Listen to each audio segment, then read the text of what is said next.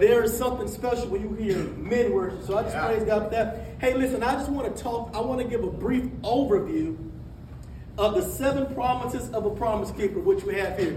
This is kind of going to be our outline uh, for, for the seven weeks following this. I'm going to give a, a, an overview of all seven, then we'll go in depth on these seven. Let me start by saying this though Promise Keepers is not simply an organization, Promise Keepers is a mentality. It's not simply an organization, it's a mentality. And the mentality has its basis in these seven promises. So let's take a look at these seven promises. The first one is to honor God.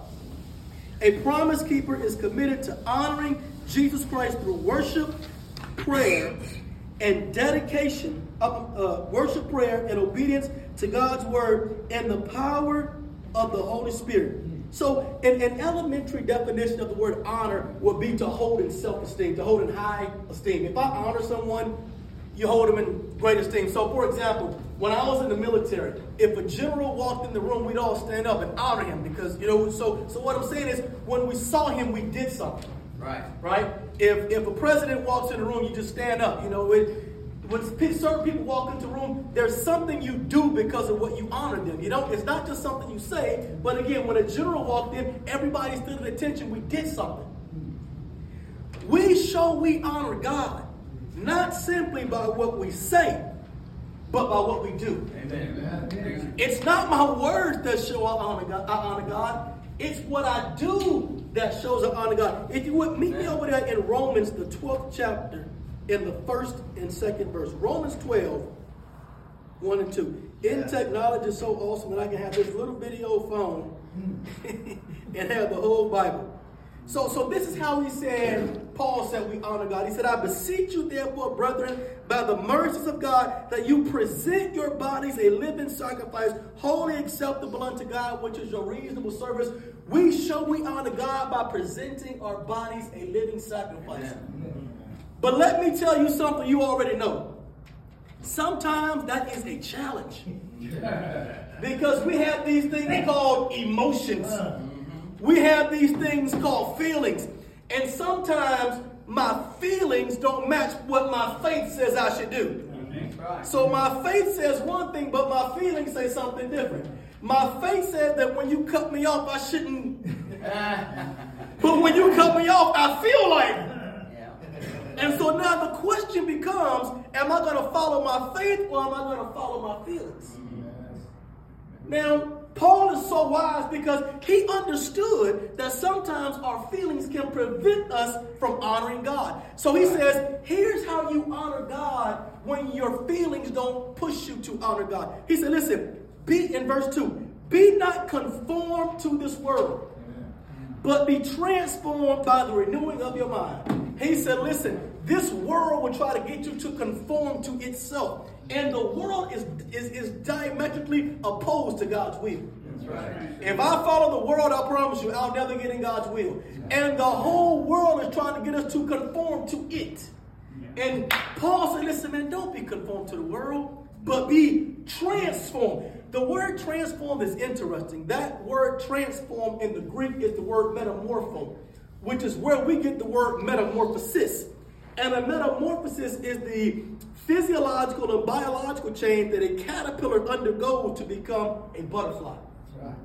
God says, you may look like a little slow, ugly caterpillar right now, but I'm trying to transform you to become a beautiful butterfly. Amen. So it doesn't matter what you look like right now. Doesn't matter how down and out you are right now. Honoring God will cause you to be transformed into the beauty of a butterfly. Amen. What you are is not close to what you can be if I can simply renew my mind. And it is the renewing of my mind that allows me to continue to honor God. Mm. Because again, the world is trying to get me to conform, but God is saying be transformed. And the way I'm transformed is to renew my mind. It's almost like taking a shower. I take a shower every day. You know why? Because even though I'm not trying to get dirty, just by walking in the world, I get dirty. And so I try to take a shower every day. And Pastor Bill, sometimes I take more than one shower a day. Because sometimes if I'm working in the yard or working on the car, I get really dirty. And if I get really dirty, I need to take another shower. Men of God, sometimes we need to take spiritual showers. There you go. Because sometimes we're in situations that get us spiritually dirty that will prevent us from honoring God. That's right. And so the way to honor God in the midst of the dirt is to renew our mind or wash our mind with the word of God, which is what we're doing right now. Amen. That's right. The way we honor God, we continue to renew our mind so I can keep my mind right, so I don't follow my feelings, I follow my faith. And when I follow my faith, I honor God.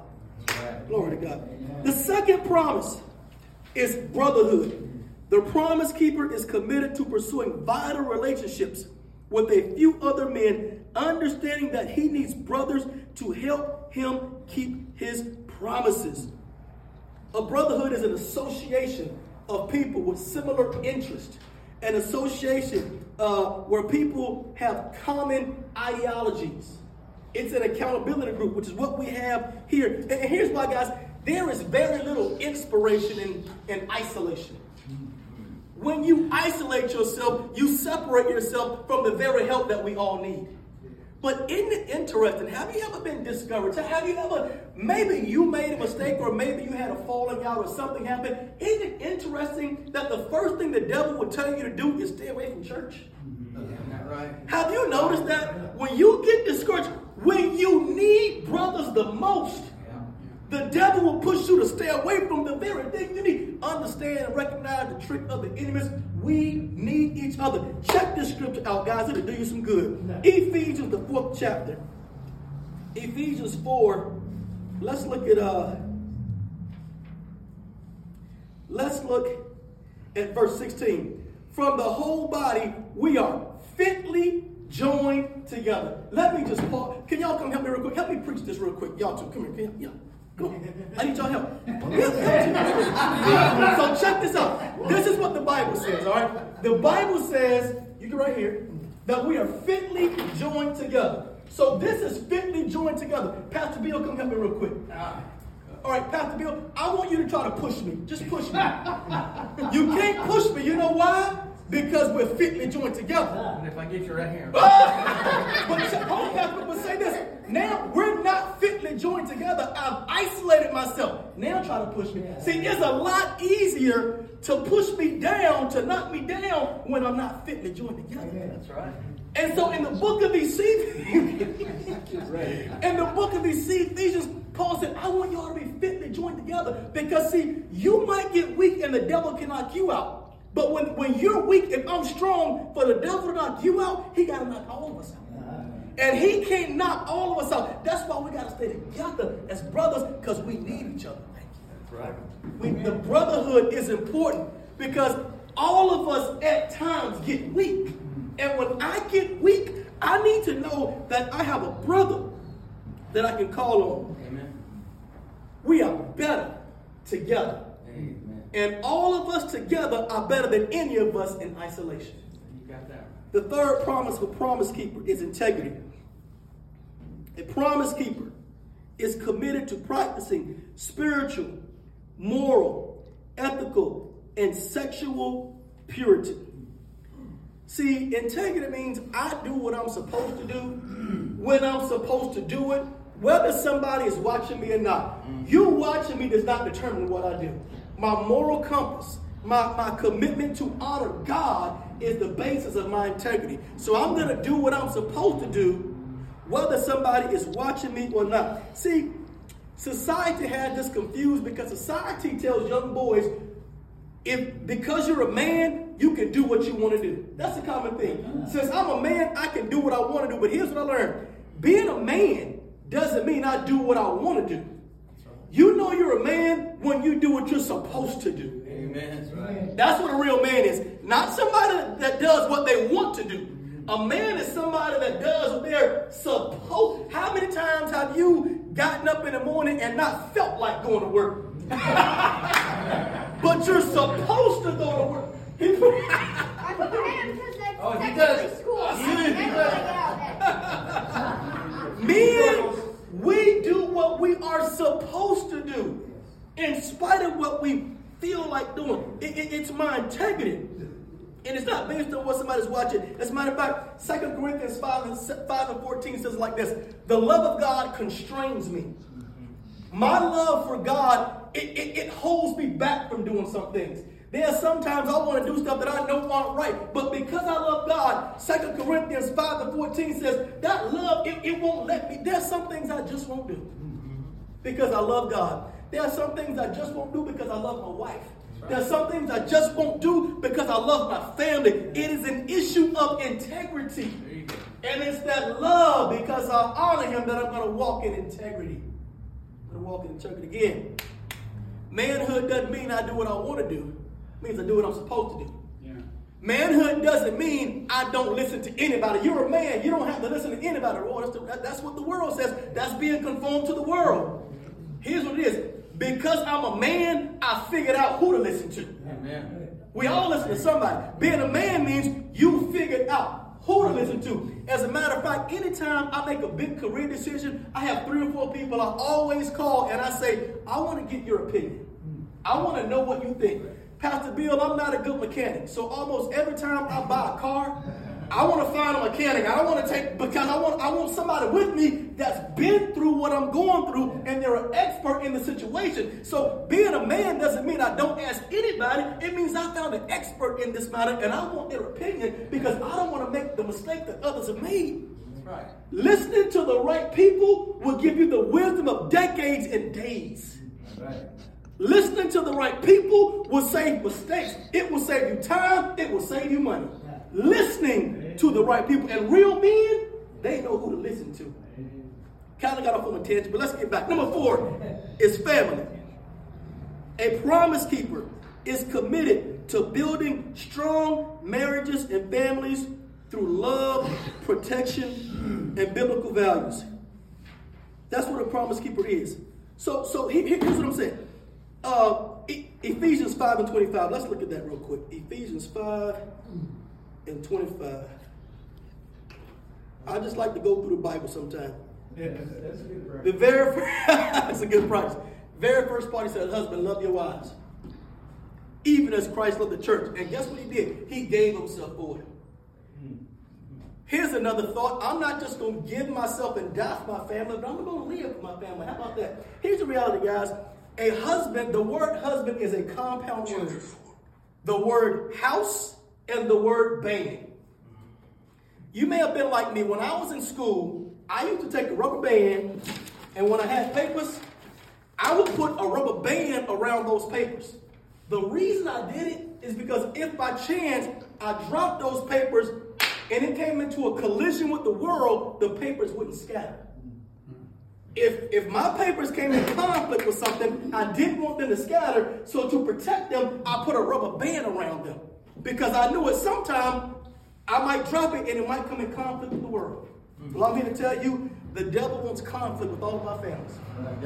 The devil is coming to all of our families. And the question is, is there somebody there saying, no, I got this.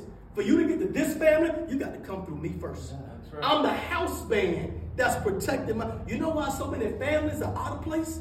because men are misplaced. And a view of manhood is replaced with what we see in the movies and the media. Right. Yeah, I'm a house band. I'm going to protect my family. To get to my family, you got to come through me first. You and you don't have to look like Arnold Schwarzenegger to do it because the truth is, you are never stronger and bigger than when you were on your knees. Yeah, yeah, yeah. Number five, servant. A promise keeper understands that Jesus called him to be the hands and feet of Jesus, serving others with integrity. He purposely lifts up the leadership in the church and his nation in prayer. Look at Romans 12 and 4. And this is for anybody who ever felt like, you know, I really don't have gifts, I don't have talents. Uh, maybe I can't preach like this one, sing like that one, play an instrument. Maybe I can't cook. You feel like you don't have talents? Look at what the Bible said. Romans 12 and 4. For as we have many members in one body, all members have not the same office. Listen, there is somebody that God needs to preach. There is somebody that God needs to pray. There is somebody that God needs to sing. But there's also somebody God needs to turn the lights on. Yeah, yeah. There's somebody God needs to set up the music equipment. Everybody in here has a has a job, has a responsibility. Right. And let me tell you something. While man might uplift the preacher and say the preacher is all that, God is not impressed by what anybody does unless they're doing what He called them to do. Right. Mm-hmm. You know what impresses God? When you do what you were called to do. And, you, and, and, and listen, I'm going to tell you something. If, if, if my car is running rough, I don't want to preach it. Give me a mechanic. right? If my air goes out in my house, I don't want a great musician. Brother Joel, I love you, but I'm not calling you. Give me an HVAC guy. There you go. Send him over my house. Yeah. Here's my point. Everybody has a unique blend of gifts, talents, and abilities. You are all that in a bag of chip plus tax. You're awesome just the way you are. You have everything you need to do what God called you to do. All of us are in service, so never feel bad or inferior because you don't have what somebody else has. That's right. If you don't have what somebody else has, all that means is that you don't need it to do what God called you to do. That's right. That's all that means. Never feel inferior, never feel bad. You, you don't have to because you have. I remember, Pastor, when I was young, I used to feel so bad because all of my cousins were like six feet and, and great athletes. And I'm probably the worst athlete in my family, except for my son. I'm a better he, he might argue that point. He might argue that point. But but here's what I found out. I don't need to be a great athlete to do what God called me to do. Right. If you don't have it, it's because you don't need it. There you go. Here's my challenge to you. Identify the gift, talents, and abilities you have and recognize how to use them to give God glory. Because I'm going to tell you something. Your reward on this earth is not in doing what God called somebody else to do. It's in doing what God called you to do. So do understand that we're all called to service. And somebody might say, well, I'm just a cook. Man, I'm telling you what, again, when I get hungry, I want to cook. I want a good one too. You know? Right? Yeah. Your gift is valuable. Your gift is needed. That's right. Yes, we're all called to serve. All right. Number six is unity. A promise keeper is committed to reaching beyond any racial, denominational, generational, and cultural barriers to demonstrate the power of biblical authority. Listen, guys, one of the biggest things that the enemy uses to destroy us is disunity. That's right. He wants us to be disjointed because you a different color than I am, because you like different kind of food than I like, because you speak with a different dialect than we like. What unifies us is so much greater than what divides us. Our, our, our, our common interests are so much greater than our differences. Our common interest in this group, every one of us in here want to be a God man. That's right. We all want to influence the world for God. That is greater than any difference that we have. And I want to encourage all of us to focus on the main thing. And the main thing is not whether you'd have a BMW like my son or a big old dually. You know, you, know, you might like a dually, he likes a BMW. You know, whatever you like is fine. You might want cowboy boots, he might want Jordans. It's all, it doesn't matter. You might have a ponytail, well, Raymond got a bald head, but it's all good. Our difference don't separate us, but our common interests still they should unify us. And let's not let the enemy get us focused on our differences. Yeah. Psalm 133 and 1, real quick. I'm, I'm gonna go here. And I'm almost done, y'all. I'm gonna be finished as soon as I'm done. Psalm 133 1. Yes, sir. Look at what he said. He said, Behold, how good and how pleasant it is for brothers to come together in unity. When I was in the military, you know, we, we have leadership meetings, and, and one guy would say, we should do it this way. And another guy would say, we should do it this way. And then we finally come to a conclusion and we say, well, we're going to have to agree to disagree. The Lord gave me a revelation. He said, instead of agreeing to disagree, why not agree to agree? Come on, yeah. Maybe it's not going to get done your way. Maybe your plan is not the plan that's chosen, but it doesn't mean the plan can't work. And what I'm saying is, even if it's not your plan, agree to operate in the plan that's agreed upon. That's unity. Unity is not agreeing to disagree. Unity is agreeing to agree, even if it's not what I decide. There you go. And the Bible said, when brothers agree to agree, it is like the precious ointment on the head that ran down upon the beard, even Aaron's beard, that went down to his skirts, going down to the end of verse 3. And there the Lord commanded the blessing. You want to see God bless men? When men come together in unity, the Bible says God will command a blessing to that place.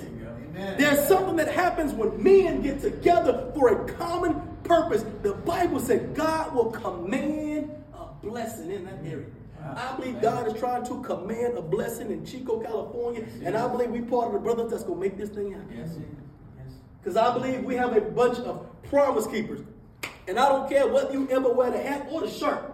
I want to challenge you to take on the mentality. Because the mentality is way more important than the shirt. All right. Last one. Obedience. A promise keeper is committed to influencing his world, being obedient to the Great Commission, commandment, and the Great Commission. Listen, at the end of the day, we want the same thing. We want the world to be influenced by Jesus Christ. Amen. Last scripture, 2 Corinthians 3, verses 2 and 3. Am I giving you too many scriptures? No. It's good because I Is there, is was there such a thing? I didn't think so. Throw the Bible at us. Second Corinthians. Wait a minute, that's not the scripture I wanted. 2 Corinthians 3. Yeah, what did I, okay, I did say 3. 2 Corinthians, the third chapter. Oh, third chapter. Right. Look at what he said. He said, We are epistles, but ye are our epistles, written in your uh, written in our hearts, known and read of men. Pause this. You are epistles. An epistle is a letter that's known and read of men. So when here's I want to tie this into obedience. So Paul said, basically, you are a living epistle. When people read your life, they should see Jesus. Because the apostles, they wrote epistles. And the epistles testified of Jesus. When people on your job see you living, when they see you, they should see Jesus because you are a living epistle. Our our lives should be a testimony. And again, it's not just what I say, it's what I do. I heard Zig Ziglar say this one time more attention people pay to what you do than what you say. Mm-hmm. The truth is, sometimes our actions speak so loud that people can't hear what we're saying. Mm. To the men here, I want to challenge all of us to, to not just look at these seven promises, but men, let's adhere to these seven promises. And I believe in doing so, we'll be a blessing. The blessing won't just stop at us, because remember, the God, the, the Bible said God will command the blessing, but the blessing won't just be for us. right. It'll be for our families, our communities, our city, our state, and who knows what the influence will be. right. Let's pray. Lord, we just thank you.